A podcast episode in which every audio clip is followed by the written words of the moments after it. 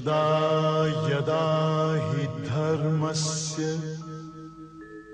ग्लानिर्भवति भारत अभ्युत्थानम् अधर्मस्य तदात्मानं सृजाम्यहम् परित्राणाय साधूनाम् विनाशाय च दुष्कृता धर्म संस्थापनार्थाय संभवामि युगे युगे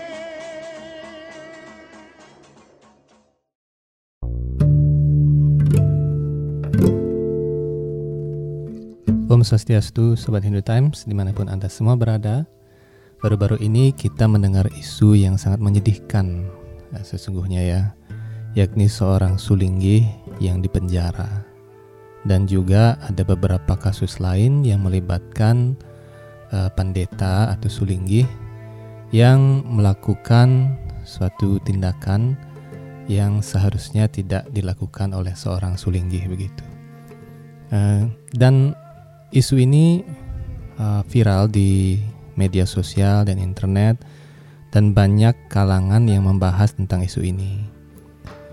Dari berbagai perspektif tentunya.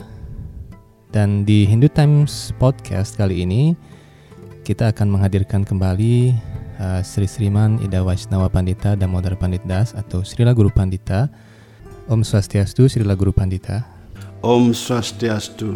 Selamat datang kembali dalam podcast Hindu Times. Uh, Guru Pandita uh, sangat menyedihkan sekali isu tentang uh, sulinggih baru-baru ini atau orang-orang suci baru-baru ini uh, yang melakukan tindakan yang uh, kurang sesuai dengan uh, posisi beliau sebagai orang suci. Nah, uh, bagaimana kedudukan orang suci itu apabila keadaannya demikian dan bolehkah masyarakat umum ik- ikut menghakimi seorang pandita? Baik, baik. Ini suatu hal yang sangat menarik sebenarnya untuk kita bahas bersama.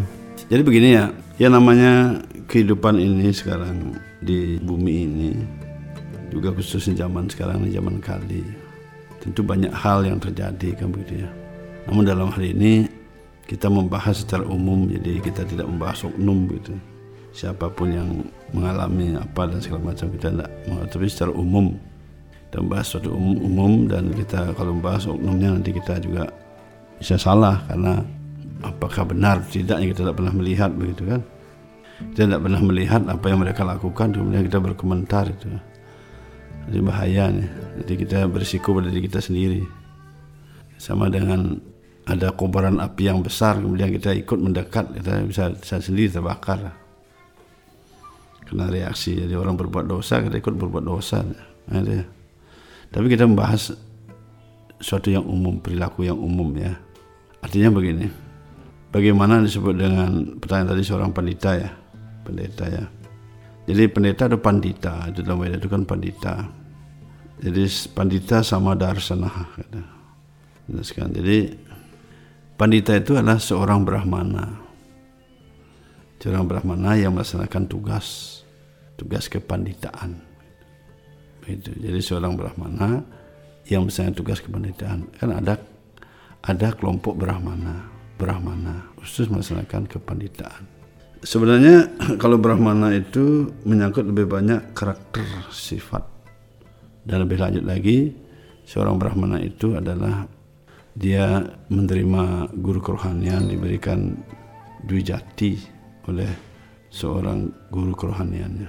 Begitu jadi karena itu ada dua jenis brahmana. Brahmana karena melalui keturunan brahmana karena pendidikan. Yang keturunan ini artinya dilahirkan dari seorang brahmana dan dididik untuk menjadi brahmana dan didiksa di Dwijati jadi seorang brahmana. Itu mereka memakai benang pawitra.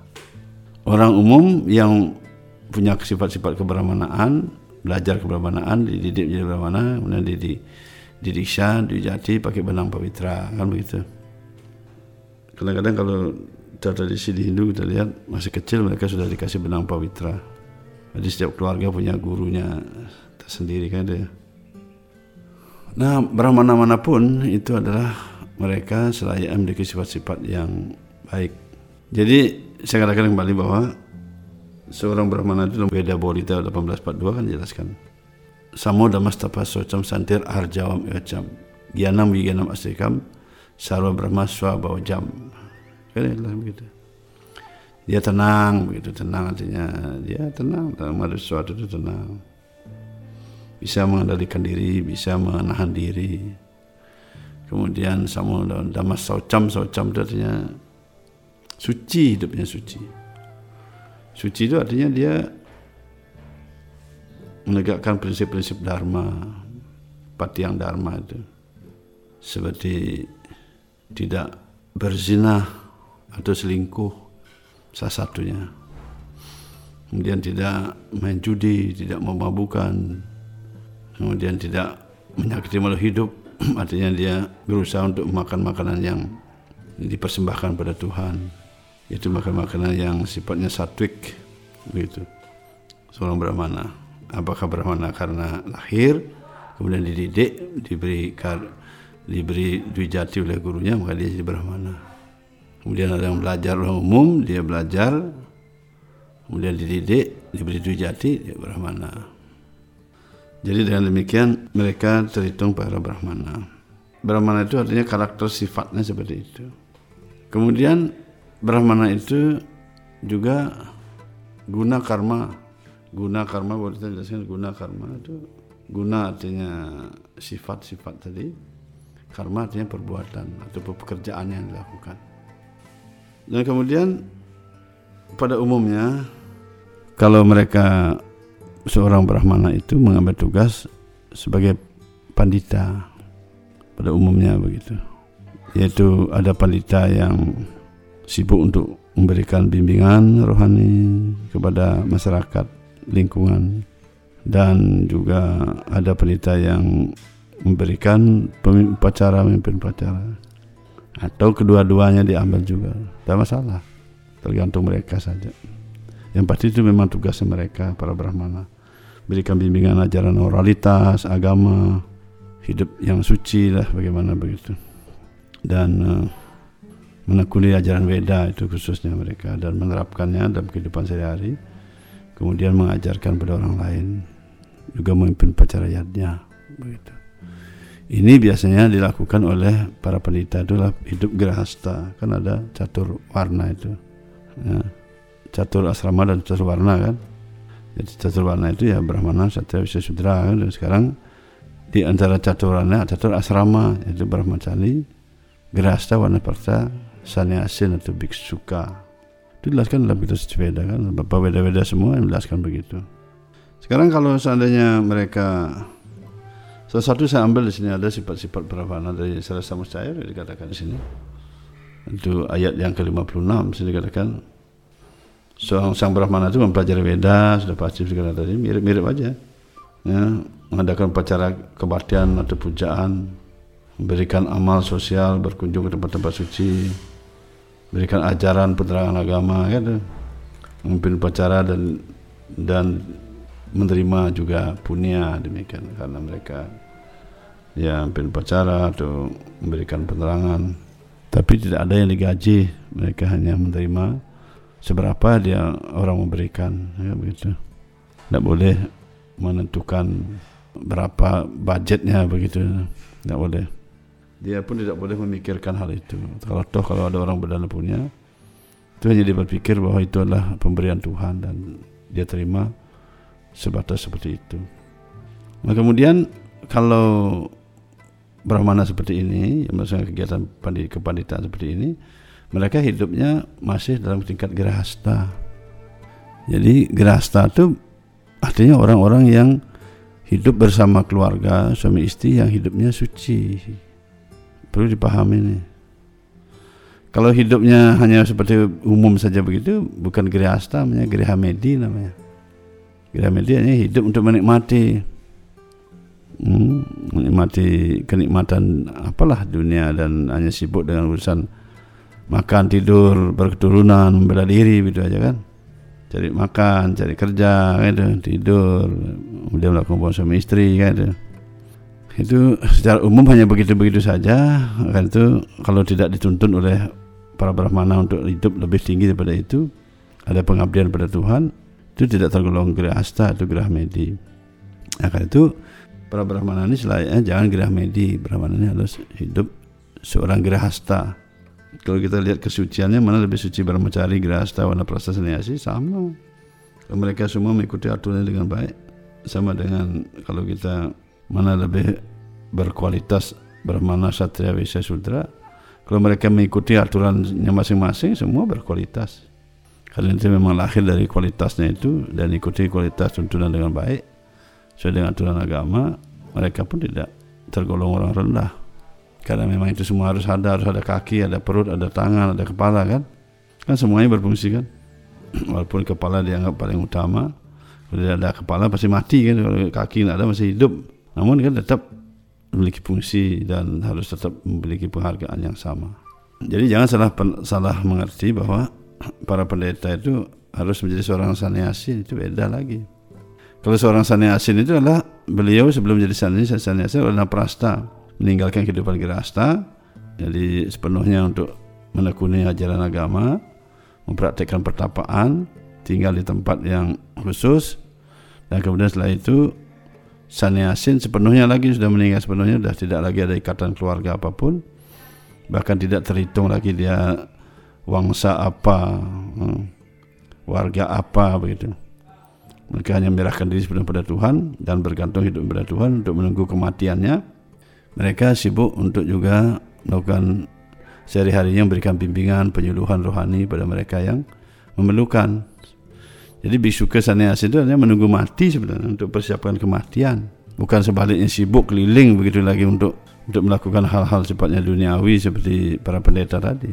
Dan tadi itu kan walaupun kelihatan rohani masih ada ke, ke urusan ke, ke duniawinya misalnya seperti memimpin upacara gitu, permintaan dari ini dan segala macam.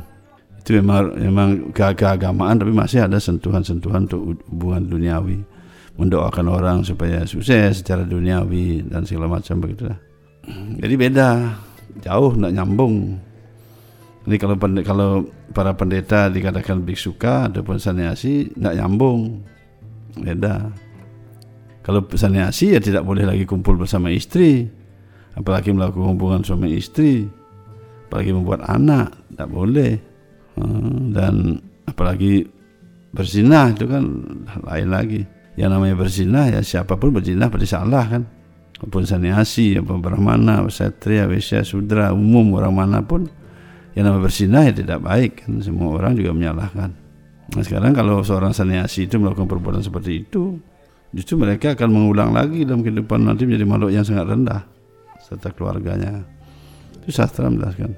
Dalam beberapa buku jelaskan demikian bahwa orang-orang eh, biksuka itu ataupun sanyasi itu orang-orang sebenarnya mereka sudah mempersiapkan diri untuk karena itu umur mereka itu umur sanyasi itu harus umur warna prasta umur 48 tahun atau 50 tahun kemudian sanyasi 60 tahun sudah harus sudah mengambil sanyasi nah demikian mereka sanyasi itu mempersiapkan diri untuk kematian sebenarnya. Karena itu para bisuka itu sudah dia sekarang tinggal mengingat Tuhan terus setiap hari khusus pikirannya mengingat Tuhan saja dan kegiatan dia tadi hanya membantu memberikan bimbingan bagi mereka yang memerlukan. Itu aja bimbingan spiritual begitu bimbingan yang memerlukan. Sibuk seperti itu dah tidak terikat dengan urusan keluarga tidak terhitung dia soroh mana lagi begitu bangsa mana soroh mana begitu. Itu sebenarnya mereka secara aturan begitu. Nah tentu zaman sekarang kan tidak mungkin kita harus negara mana ke mana-mana kan ada visa itu itu aturan dunia apa negara namanya. Tapi dalam diri mereka harus memikirkan seperti itu. Itu biar jelas tahu tentang bisuke itu. Jangan salah memberikan penjelasan itu. Orang bisuke mesti seperti itu. Bagaimana dengan yang melanggar? Ya orang melanggar namanya. Kalau mau standar bisuke ya begitu. Jadi mereka mau damai tidak damai makan tidak makan tidak terhitung begitu mereka. Mereka hanya seadanya apa semua Mungkin kalau mereka punya sisir, sisirnya melakukan sewa pelayanan kepadanya. Itu lain lagi kalau punya sisir berarti guru saniasi. Tapi kalau saniasi tok tidak punya sisir, ya hidupnya sangat sederhana sekali, pakaian seadanya. mungkin punya hanya dua pakaian saja begitu karena itu pilih pakaian yang tipis-tipis gampang bisa jemur bisa cuci habis jemur cuci punya dua pakaian jemur dari kering ntar ganti lagi saniasi dan bahkan di sana jangankan hidup bersama wanita.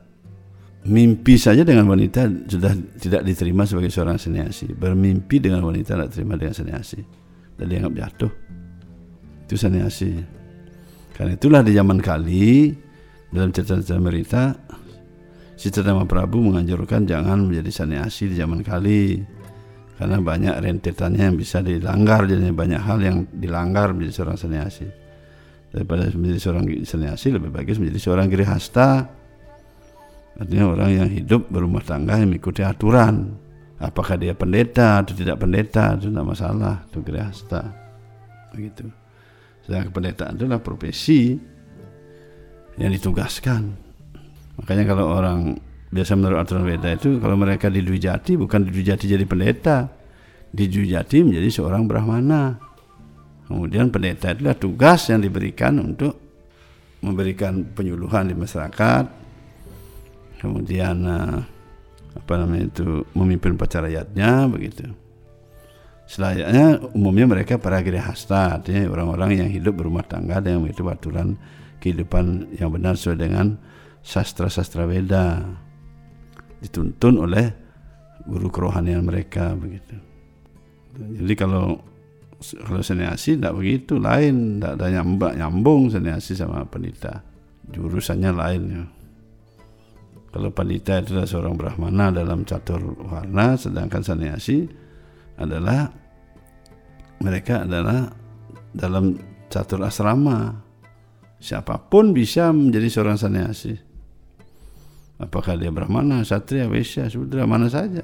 Setelah umurnya pada saatnya umur misalnya sebagai seorang buruh, setelah berhenti menjadi seorang buruh, mereka umur 50 tahun, dia anak prasta, 60 dia ambil saniasi. Itu kalau secara alami sebenarnya saniasi warna prasta tidak perlu pengasahan orang. Tidak perlu harus berpakaian khusus dan disahkan orang saniasi. Tidak perlu ada lagi pendiksaan jadi saniasi itulah proses perjalanan yang mana mereka persiapkan diri untuk mati sehingga kematiannya besok kemudian hari dianggap tujuan untuk mencapai moksa cuman sekarang kan saniasi kadang-kadang karena zaman sekarang ini ya agak diatur sedikit misalnya mengatur diri sedikit berpakaian yang ya yang bagaimana begitu seorang saniasi seperti saffron misalnya kemudian dia disahkan lah sedikit begitu biar orang itu tahu saja kalau tidak juga sebenarnya tidak begitu. Jadi mereka sudah melepaskan ikatan. Tidak lagi sibuk memimpin yadnya. Kecuali seorang guru saniasi, seorang saniasi yang kemudian menerima murid dan ada sesuatu yang harus dilakukan dalam keadaan darurat urgent sifatnya dan hanya pada saat itu saja dalam keadaan yang urgent itu begitu darurat itu kalau jika tidak tidak mereka hanya sibuk untuk memberikan pengajaran dan sudah tidak ada urusan lagi dengan urusan kehidupan keluarga segala macam begitu. Sudah meninggalkan. Bahkan tidak ada kaitan lagi dengan keluarga ini, keluarga itu. Nah, ini, ini istri saya, ini anak saya, tidak ada begitu lagi. Itu sudah terlepas dari semuanya.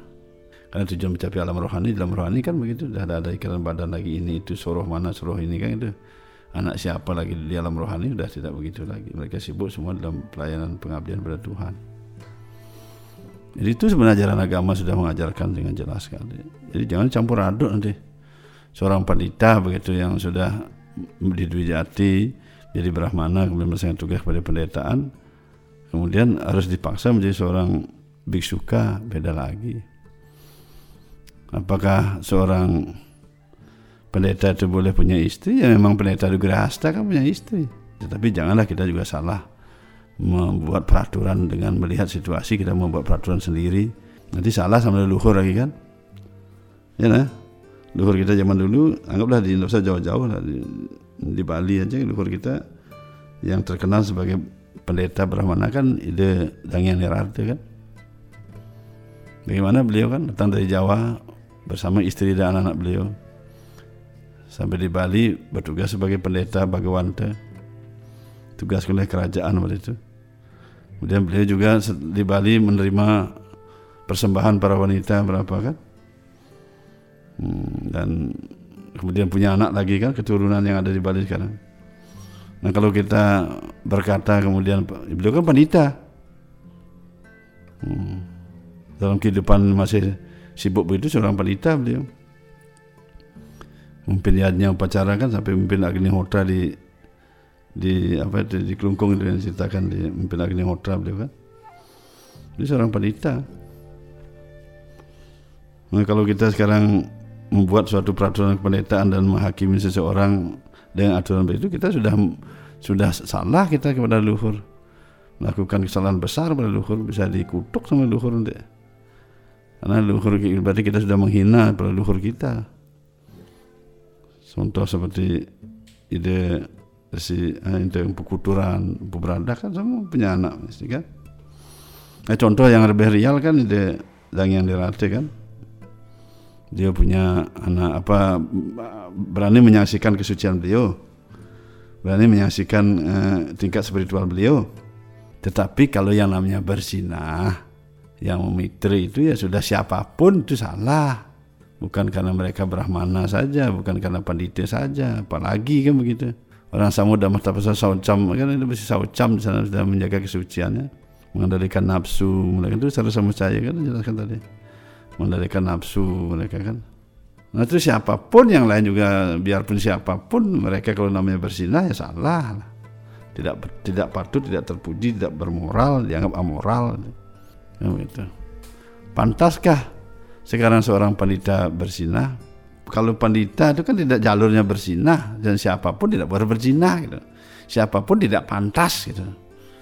Nah tetap kalau pertanyaan pantas kan seorang pandita bersinah itu bukan sebuah pertanyaan sebenarnya kalau ada orang berkata begitu. Itu sudah siapa pun tidak pantas. Coba sekarang orang hidup berumah tangga biasa terus kemudian dia berzinah dibenarkan sama masyarakat kan tidak dibenarkan. Ya nak tak ada orang memuji orang berzinah kan nah itu sudah salah itu. Baik secara sekali ini sekali sudah salah. Gitu. Karena itu kita berbicara secara umum. Nah karena itu kalau sekarang seorang brahmana khususnya sekarang sekarang aturan brahmana nih, jadi kita yang masyarakat awam nih anggaplah kita belum menekuni ajaran kebrahmanaan, belum melaksanakan, belum melakukan pertapaan. Apalagi kalau kita lihat di Bali itu kan sebagai seorang pendeta itu kan tidak mudah. Mereka harus mengikuti banyak aturan dan kemudian harus mengikuti mengucapkan mantra-mantra doa-doa, bangun pagi dan segala macam begitu. Cirambut dan sebagainya. Jadi sebelum makan itu harus sudah banyak mantra doa, pelaksanaan kegiatan harus dilakukan. Bagaimana aturan seorang pendeta itu pertapaan beliau itu kalau mereka misalnya uh, ada kelakuan salah seperti andaikan dianggap seperti bulan ada titik-titik di bulan itu tetap bulan itu juga bercahaya jadi para brahmana itu yang melakukan kegiatan yang suci itu kadang-kadang dianggap um, mereka berbuat salah itu seperti titik-titik itu. Tapi jangan mencari keuntungan. Dalam hal ini jangan mencari keuntungan. Jadi kalau saya bukan mendukung hal seperti itu ya sudah salah. Namanya melanggar aturan seperti salah kan. Seorang satria melanggar aturan salah seorang brahmana melanggar salah salah juga. Seorang Wesia dan selanjutnya itu juga kalau sudah melanggar aturan siapa pun sudah melanggar aturan. Seperti kita bawa mobil di jalan itu sudah melanggar aturan lalu lintas ya salah. namanya. Tidak ada yang dibenarkan. Benarkah seorang begini? Benar semuanya tidak benar. Gitu. ada sekarang misalnya pejabat lewat benar benarkah? Pejabat melanggar aturan lalu lintas? Salah. Mana ada yang benar? Biar pejabat melanggar aturan lalu lintas salah. Lalu mengapa kok kalau misalnya kalau pejabat kok lewat kemudian uh, lampu stopan itu kok di kok dibuka kok dia boleh lewat? Itu kan bukan pejabatnya yang melanggar itu kan petugas yang mengatur lalu lintas itu memberikan lewat. Betul nggak? Coba sekarang kita kadang-kadang juga kalau keadaannya bagaimana begitu kan kadang-kadang polisi suprit prit prit lewat padahal lampu stopan masih merah kan? Terus lewat kan? Kan orang petugasnya yang mengizinkan. Itu berarti tanggung jawab petugas itu sendiri. Bukannya pejabatnya yang salah lewat berupa pejabat lewat seenaknya tidak bisa tetap pejabat juga aturan itu kan karena yang mengatur lalu lintas itu yang sudah memberikan lewat jangan disalahkan pejabatnya kan kadang-kadang kita salah tafsir kan Padahal siapa pun yang melanggar nah, ketika dibuka jalannya itu berarti tidak melanggar namanya itu. Tapi kalau tidak ada aturan begitu siapa pun dia harus diam itu ikuti aturan. Nah, itu maksudnya aturan itu siapa pun melanggar aturan salah. Demikian juga seorang pendeta, misalnya kalau dia melakukan tadi perzinahan apa semua itu ya tentu salah kan itu ya. Cuman pertama saya tekankan bahwa berhati-hatilah kita masyarakat khusus apalagi Hindu yang belajar Weda ya masyarakat umum jangan memberi komentar yang salah. Jangan memviralkan orang meributkan orang begini begitu karena apa? Itu dosa itu karena reaksi dosa. Kalau orang tua kita salah apa kita ributin kita kemudian orang tuanya melakukan kesalahan anggaplah seperti itu mitra kemudian anaknya ribut keliling mengatakan orang tuanya begitu. Kan dosa sebagai anak orang tuanya dia begitu kan kan Demikian juga kalau ada orang-orang suci, para pendeta yang seperti itu ya jangan masyarakat awam yang hanya tahu bisa membaca saja tapi tidak mempraktekkan hidup seorang brahmana sudah ribut mempraktekkan ribut mengatakan sana kemari kemudian di medsos diberitakan. Itu kan jadinya kita menambah sementara kita sehari-hari hidup kita duniawi tidak ada tabungan rohani terus ditambah lagi memberitakan hal seperti itu kan dosanya bertumpuk-tumpuk jadinya Sedangkan resi rena itu hutang kita pada orang suci itu kan belum bisa dibayar sama dengan Peter rena hutang hutang kita pada luhur pada orang tua kita. Tidak bisa kita bayar. Sekarang hanya kita bisa menahan diri saja sebagai umat itu. Kalau memang ada suatu kesalahan pada beliau-beliau itu ada jalur yang ditempuh. Jalur-jalur ke rohaniannya juga. Mungkin dibicarakan dengan baik oleh yang bertugas begitu. Kemudian ada yang berwenang guru kerohaniannya atau nabinya yang memberikan keputusan apa sepatutnya dilakukan.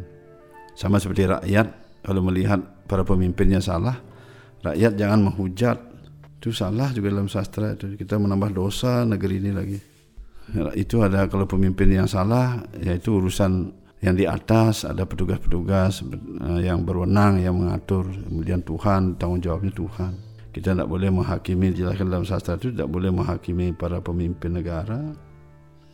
Rakyat tidak boleh menghakimi pemimpin negara.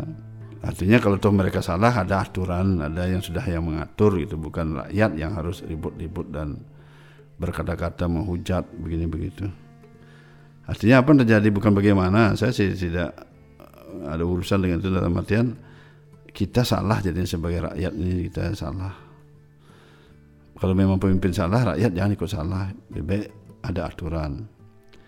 Kemudian bagaimana kalau seorang brahmana atau pendeta tadi itu yang salah itu juga sebagai umat jangan kita berkata menghujat atau memviralkan sengaja menyebarkan keburukan orang yang belum tentu juga orang itu salah kadang-kadang kita tidak melihat kita sudah ikut campur beri komentar kan itu memviralkan lagi begitu. Nanti saat-saat kan karma pala itu hanya kita harus terus kena karma pala. Walaupun kita pancasrada percaya dengan karma pala apa kita mau harus kena karma pala kan begitu? Kalau karma pala yang baik tidak masalah. Tapi karma pala yang buruk kan kita terus akan menderita lahir kemudian berulang-ulang terus dengan penderitaan kita. Kita memviralkan orang besok kita diviralkan sama kelahiran berikut atau dalam hidup ini. Kan ada ada namanya karma pala yang langsung berbuah yang nanti kan itu Nah, itu karena itu saya menghimbau pada kita semua lah. Jangan lakukan seperti itu. Kalau memang ada jalan seperti itu, biarkan itu tidak usah dipamerkan ke mana-mana. Justru, justru supaya diredam, supaya tidak ada orang yang mendengar. Tapi yang berwenang saja seperti apa namanya itu seperti yang nabinya atau gurunya siapa yang berikan dia hukuman apa sepatutnya hukuman apa hukuman dia diberhentikan jadi petugas itu sebagai pendeta, sebagai pemimpin upacara atau sebagai pengajar. Harus ngulang lagi belajar dari nol apa begitu. Dan lain sebagainya tergantung daripada keputusan yang berwenang. Kemudian apakah mereka bisa dihukum di pengadilan, bisa dipenjarakan?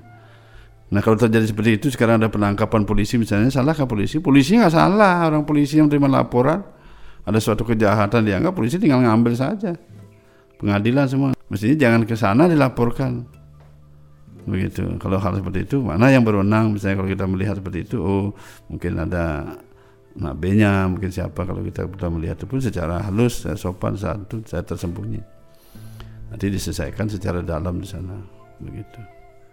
Di Yudhistira itu kan ketika ini. Contoh seperti Aswatama itu kan itu kan anak Brahmana Aswatama kan tidak di, dihukum secara kerajaan oleh Tuhan Sri Krishna, hanya dikutuk oleh Tuhan Sri Krishna.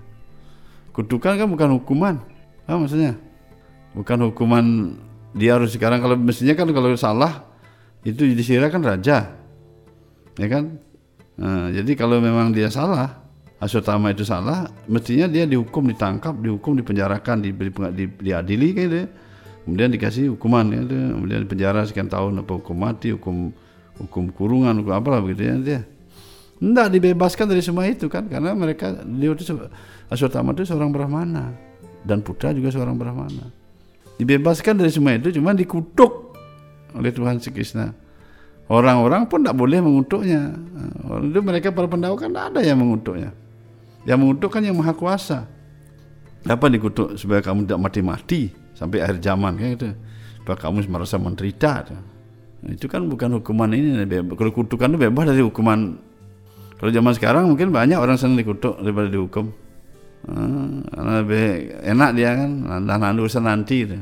Sekarang berbuat salah, misalnya ada hmm, perampokan, dah ditangkap sama ini, dikutuk saja, itu misalnya. Lebih senang dia begitu.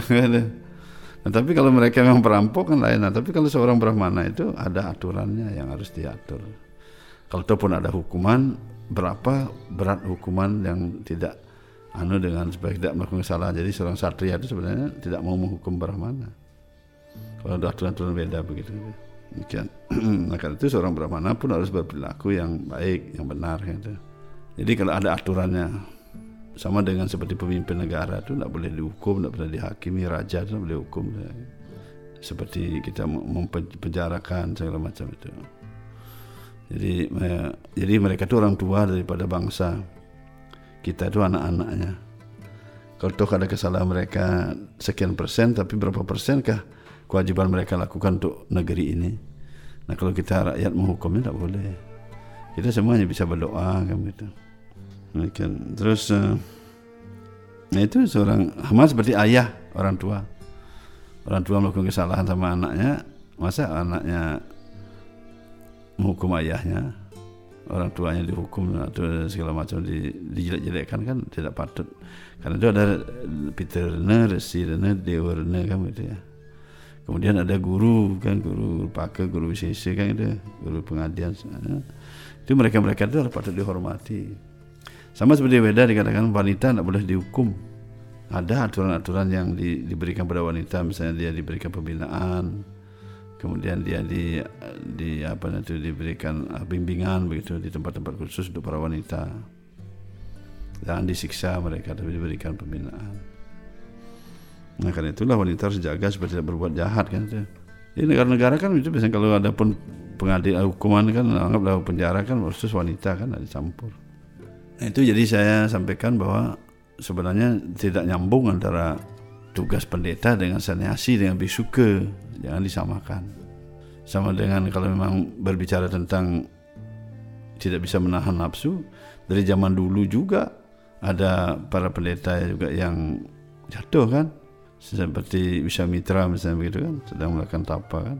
Kalau kita lihat bisa bagaimana para pendeta yang memiliki anak ya seperti tadi saya katakan baluhur kita sendiri seperti itu juga kan apakah beliau salah apa kesucian yang bisa di ini terakhir beliau ketika ingin sudah penyerahan diri artinya sudah ingin meninggalkan dunia ini beliau penyerahan diri sudah meninggalkan kehidupan duniawi akhirnya pergi ke tempat tersendiri tersembunyi kan akhirnya beliau meninggalkan dunia kan itu akhirnya moksah kan itu dan seperti biasa dewa sendiri juga beliau kan seorang grihasta kan guru grihasta dia guru kerohanian dia juga seorang pendeta, dia grihasta bukan sanyasi kan. Dia beliau punya istri, punya anak.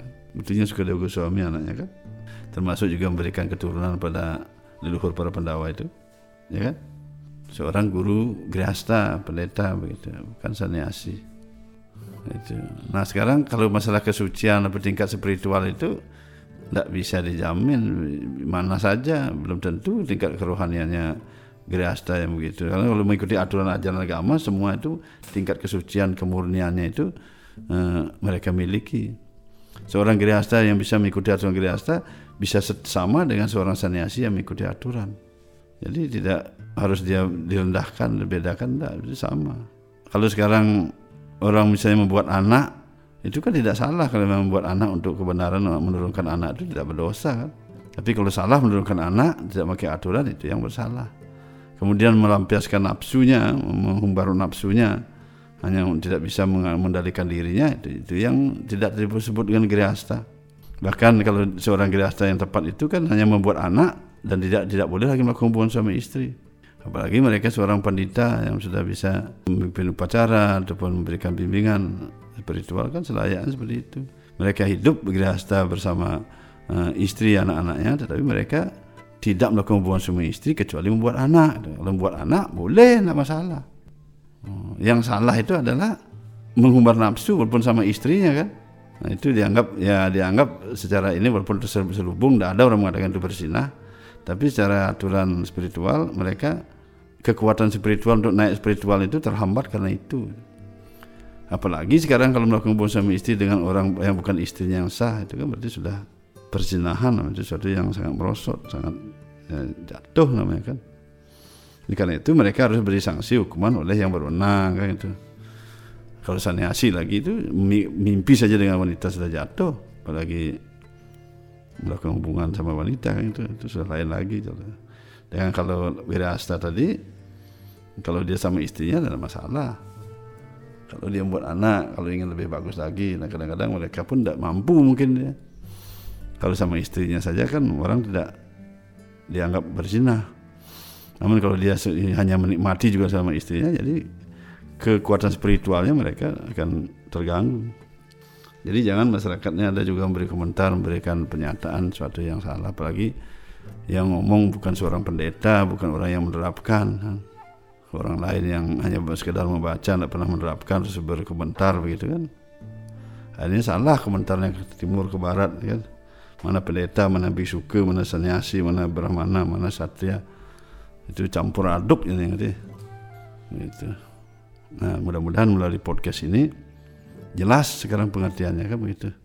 Kita sebagai rakyat haruslah taat kepada pemerintah, nah, sebagai taat kepada pemimpin negara, hormat, walaupun pemimpin kelihatan salah atau berbuat salah, jangan lakukan sesuatu kata-kata penghujatan ataupun segala macam.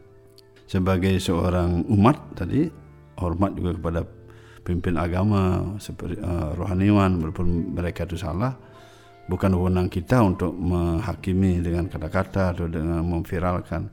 Ada yang mengatur begitu, yang berwenang. Kita sebagai anak ya, selayaknya hormat tunduk kepada orang tua, berbakti pada orang tua. Orang tua salah bukan hak kita untuk menghakimi orang tua. Itu kan di Sarasa Musayu sudah jelaskan itu semua itu kan. Sarasa Musayu kan umum kita harus pelajari itu kan. Bagaimana kita mengadakan umat beragama Hindu itu sudah kita pelajari itu. Nah, kita ngomong sana kemari itu menyalahkan orang. Kan jadi negeri ini kacau dibuat karena hal seperti itu. Kalau itu ada ada kesalahan-kesalahan kan ada aturannya. Nah kalau kita semua tunduk dengan aturan begitu kita buat negeri ini tenang damai begitu kan para dewa itu akan merasa puas Tuhan ya, sendiri hmm, apa itu sayang widi kalau kita yakin seperti kita di Hindu di Bali. Apakah itu Brahman kita yakin apakah itu Siwa apa Krishna. Beliau kan Tuhan kita tidak ada urusannya dengan beliau beliau tinggal kita jadi umat yang baik supaya negeri ini menjadi suci dan damai. Begitulah memuaskan yang maha kuasa dengan cara kita mengikuti aturan dengan sikap tunduk hati sekali kita semua harus mempersiapkan diri menuju kematian menghindari perbuatan karma pala itu. Karma pala yang buruk maksudnya. Nah, demikian saya sampaikan ya. Ya Guru Pandita bagaimana dengan pernyataan uh, bahwa ini gara-gara sampradaya katanya mencetak uh, sulinggih instan begitu? Mana ada mana ada sampradaya yang mencetak selinggih instan. Sampradaya mana mencetak selinggih instan, Pak? Kita ini kan sampradaya ini. Apa ada kita mencetak selinggih instan? Justru di sini kita menerapkan sebelum mereka ini harus didik dulu sekian lama mereka bagaimana mengikuti aturan dengan ketat strik semua.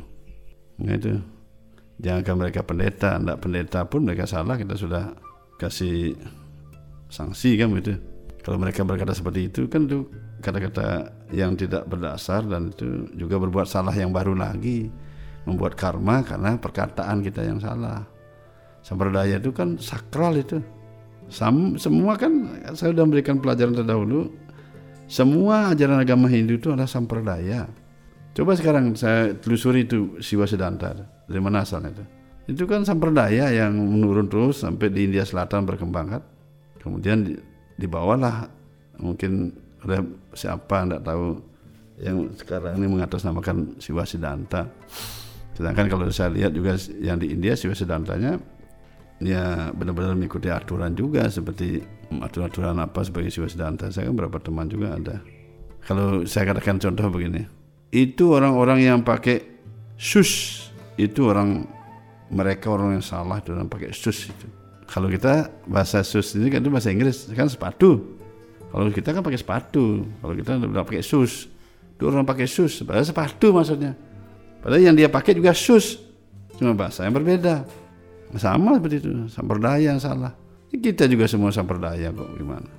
Nah kalau mungkin ada yang salah siapa yang begitu kan oknumnya yang mana deh jangan itu langsung samperdaya. Kan banyak jadinya perbuatan salah yang baru lagi dibuat oleh orang yang melontarkan kata-kata seperti itu kan begitu itu tidak boleh sepatutnya jangan ada kata-kata seperti itu yang sembarangan sembrono begitu kalau ingin kita mendapat kesucian kekuatan rohani dan kita ingin apa mendapat apa namanya berkat para dewa, para luhur atau desa yang widi kan begitu.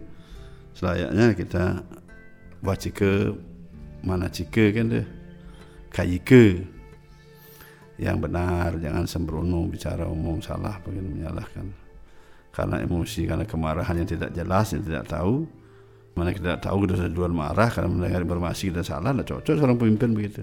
Makanya seperti kata tadi itu kalau ada orang katanya berita viral saya tidak ada sangkutkan dengan berita viral itu.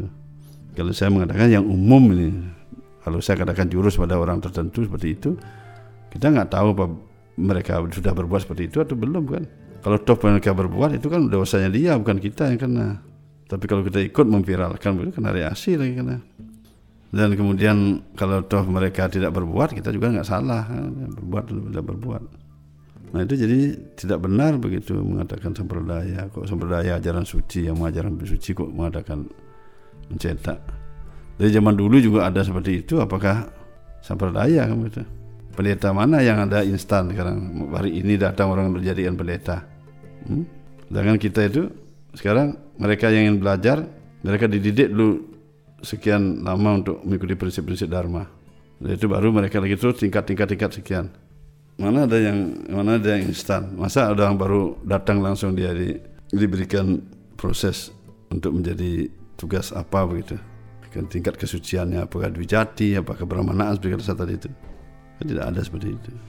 Kalau toh mungkin dia dianggap baru datang tapi dia sudah punya tingkat kesucian dan pengalaman yang luar biasa. Baru datang kepada kita aja tapi pengalaman sudah tingkat tinggi kan begitu jadi tidak ada yang barunya tadi istilahnya masih kotor sekali perbuatannya enggak begitu tuh langsung tiba-tiba ini kan tidak bisa begitu.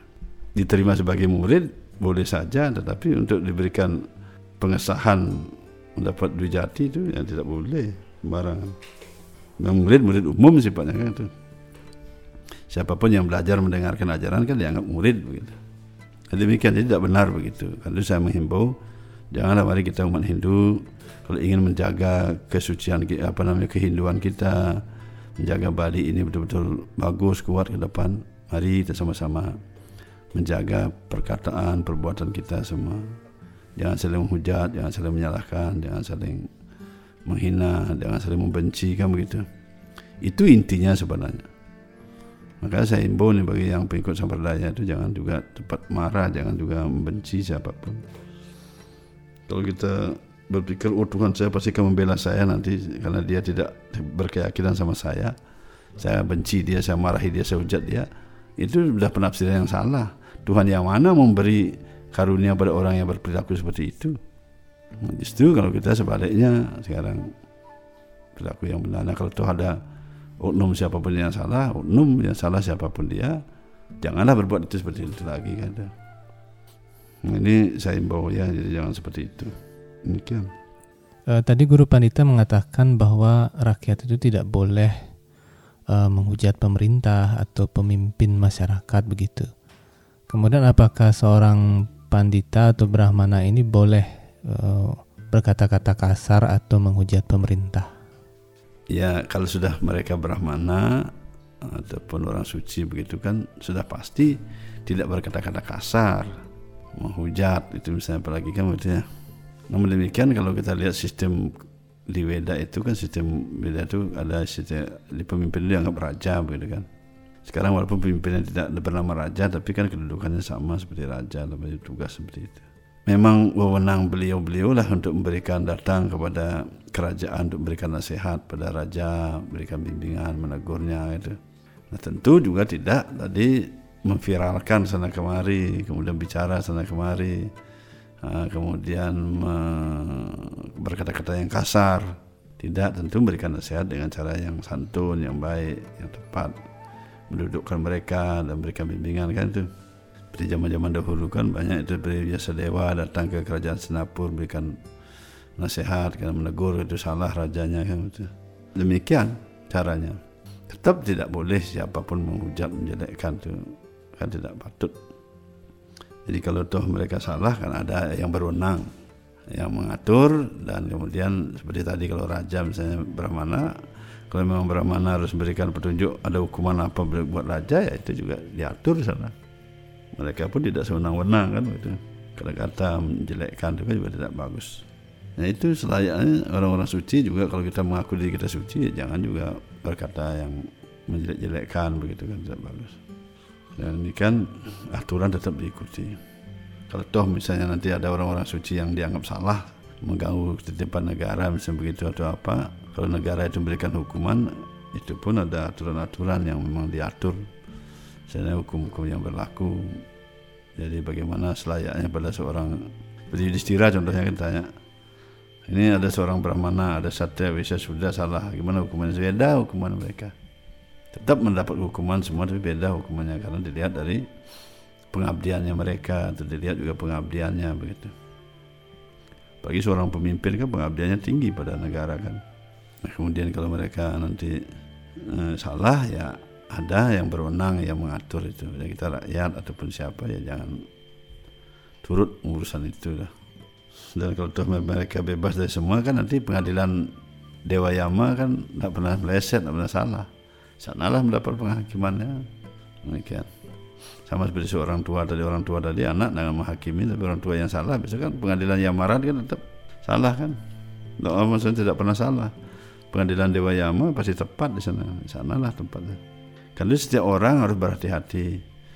Apakah dia brahmana, satya, bisa sudah brahmacari, girasta, warna prasa, sannyasi semuanya dalam kedudukan yang mengikuti aturan kayika, wajika, manacika dengan sangat sebaik-baiknya dan saling mengingatkan satu dengan lain dan semua tidak luput dari kesalahan-kesalahan itu. Semua tetap berhati-hati saling menjaga saling mendoakan saling memaafkan saling mengampuni. Dengan demikian eh, menjauhi pertikaian gitu Eh, menjauhi saling menyalahkan gitu. Oke, jadi itu. Eh, Kemudian guru pandita kalau misalnya masyarakat ini mau tunduk hati begitu mau diam demikian. Jadi apakah para pendeta ini kira-kira akan senang untuk melakukan perbuatan demikian? Itu kan pandangan yang keliru namanya. Kalau kita berpikir seperti itu pandangan keliru. Jadi kalau kita masyarakat ini kita diam semua kan supaya kita sendiri sebagai masyarakat apalagi kita awam tentang kependetaan misalnya begitu. Kita tidak pernah menjadi pendeta. Kalau toh tahu teorinya saja kan sama dengan kita bagaimana rasanya madu teorinya tapi tidak pernah minum madu misalnya itu. Belum juga memiliki wewenang untuk itu kan. Kemudian kita diam semua itu maksudnya untuk kita supaya tidak salah. Tapi kan pendeta yang mana juga yang senang sekarang berbuat seperti itu? Apakah dengan cara dengan diam itu kemudian pendetanya rame-rame berbuat seperti itu? Tidak juga yang lain itu banyak pendeta masih yang itu hanya mungkin 0, sekian persen yang ada perbuatannya sudah begitu mungkin. Pendeta yang lain kan menghindari. Sama dengan sekarang kalau di kampus itu ada yang anggaplah polos kerja anggaplah perbuatan tidak sesuai dengan aturan kampus kemudian didiamkan kemudian mahasiswa ikut rame-rame juga begitu kan? Enggak. Tetap juga mereka yang ingin maju menjadi sukses ya mengikuti aturan. Mereka juga para pendeta yang memang sudah punya sesananya masing-masing kan? Dia ikuti aturan begitu. Ya tentu menyesalkan menyayangkan orang berbuat yang salah gitu. Tapi itu kan urusan mereka urusannya umumnya. Pendeta anda jadi tidak juga pendeta tergoyahkan oleh hal-hal seperti begitu. Orang semua pendeta itu ah, mereka menahan diri untuk apa itu berbuat sesuatu yang agar tidak salah begitu. Jadi bukan karena didiam tidak diviralkan kemudian sepi diam disembunyikan kemudian pendeta lain ikut-ikut dalam begitu. Tak begitu. Itu pikiran yang keliru namanya. Para pendeta punya sesana mereka pun takut berbuat salah.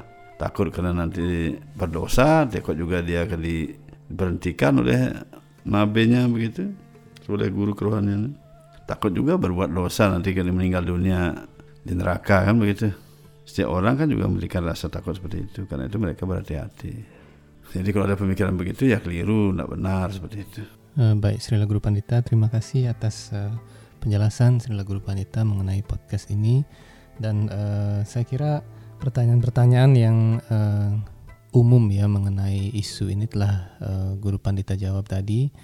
Dan semoga juga memberikan uh, pencerahan dan pemahaman yang baru untuk umat Hindu khususnya agar tidak melakukan kesalahan kepada orang suci atau kepada para brahmana. Baik, Sobat Hindu Times, kita akan berjumpa lagi dalam episode podcast selanjutnya, tentunya dengan topik-topik yang semakin menarik. Baik, uh, Sobat Hindu Times, mari kita tutup podcast ini dengan Parama Santi. Om, Om Santi, Santi, Santi, Santi, Om.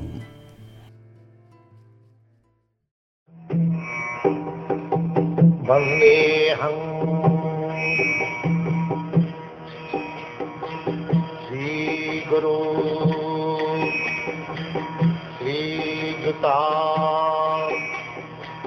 पदकमलम्। श्रीगुरुम्। वैष्णवांशम्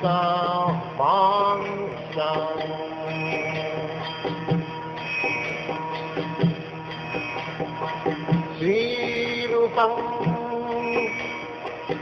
चाप्रजातम् सहगना रघुनाथान्वितम् त्वं सजीवम्